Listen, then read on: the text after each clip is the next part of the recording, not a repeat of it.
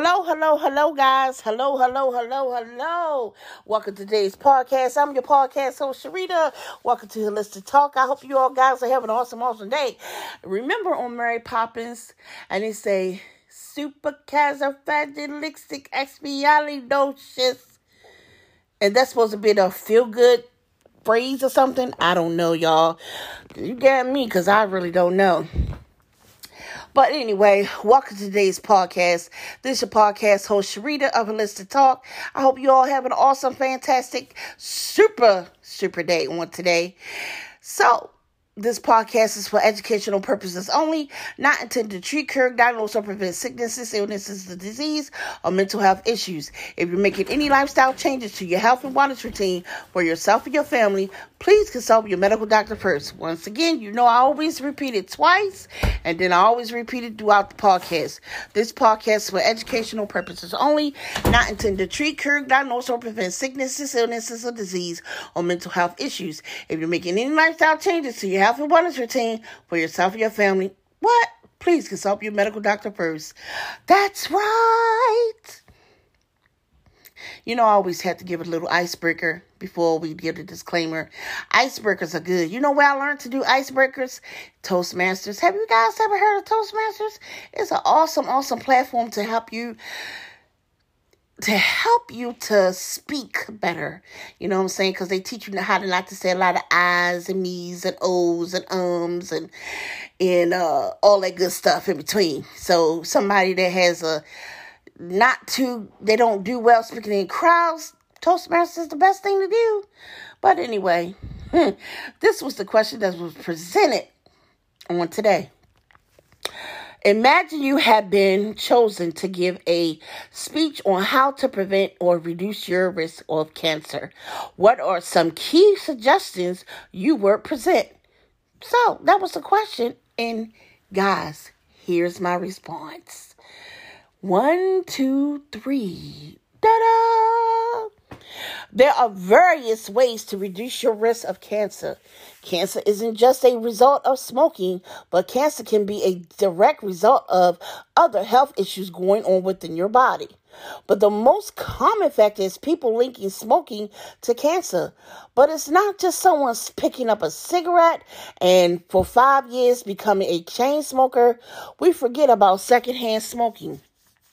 According to the CDC, secondhand smoking contains about 7,000 chemicals that are toxic and can cause and, and harmful, and out of that number, 70 can cause cancer. CDC 2010. In 1964, 2,500,000 people died died as a result of secondhand smoke exposure.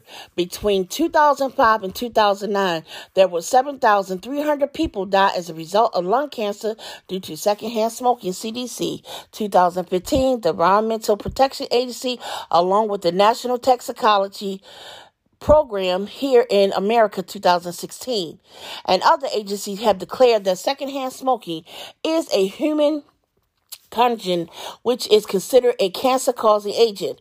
Remember, this podcast is for educational purposes only, not intended to treat, cure, diagnose, or prevent sicknesses, illnesses, or disease, or mental health issues. If you're making any lifestyle changes to your health and wellness routine for yourself or your family, please consult your medical doctor first. So, the p- question that was presented was Imagine you have been chosen to give a speech on how to prevent or reduce your risk of cancer. What are some key suggestions you were you would present. Secondhand smoking and or smoking can also lead to other cancers such as breast cancer, leukemia, but more research is needed to determine if there is a direct link. 2018, the National Cancer Institute Prevention. Number one, stop smoking.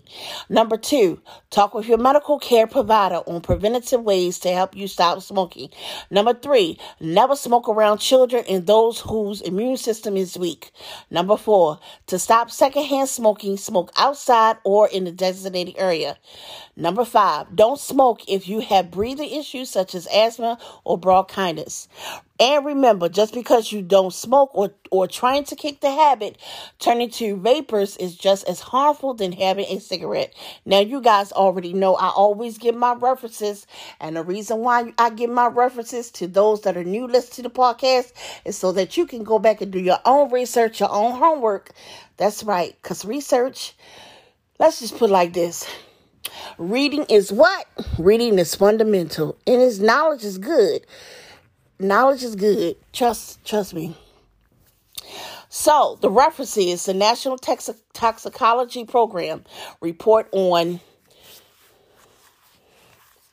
the 14th edition external research triangle park in north carolina u.s department of health and human services public health services 2016 center for disease and control preventative prevention vital signs non-smokers exposure to secondhand smoke united states 1999 to 2008 morbidly and mortally weekly report 2010 5935 1141 through 6 center for disease and control prevention vital signs disparities in second non-smokers exposure to secondhand smoke united states 1999 to 2012 is a weekly report 2015 64 semicolon i mean in parentheses number 4 103 to 108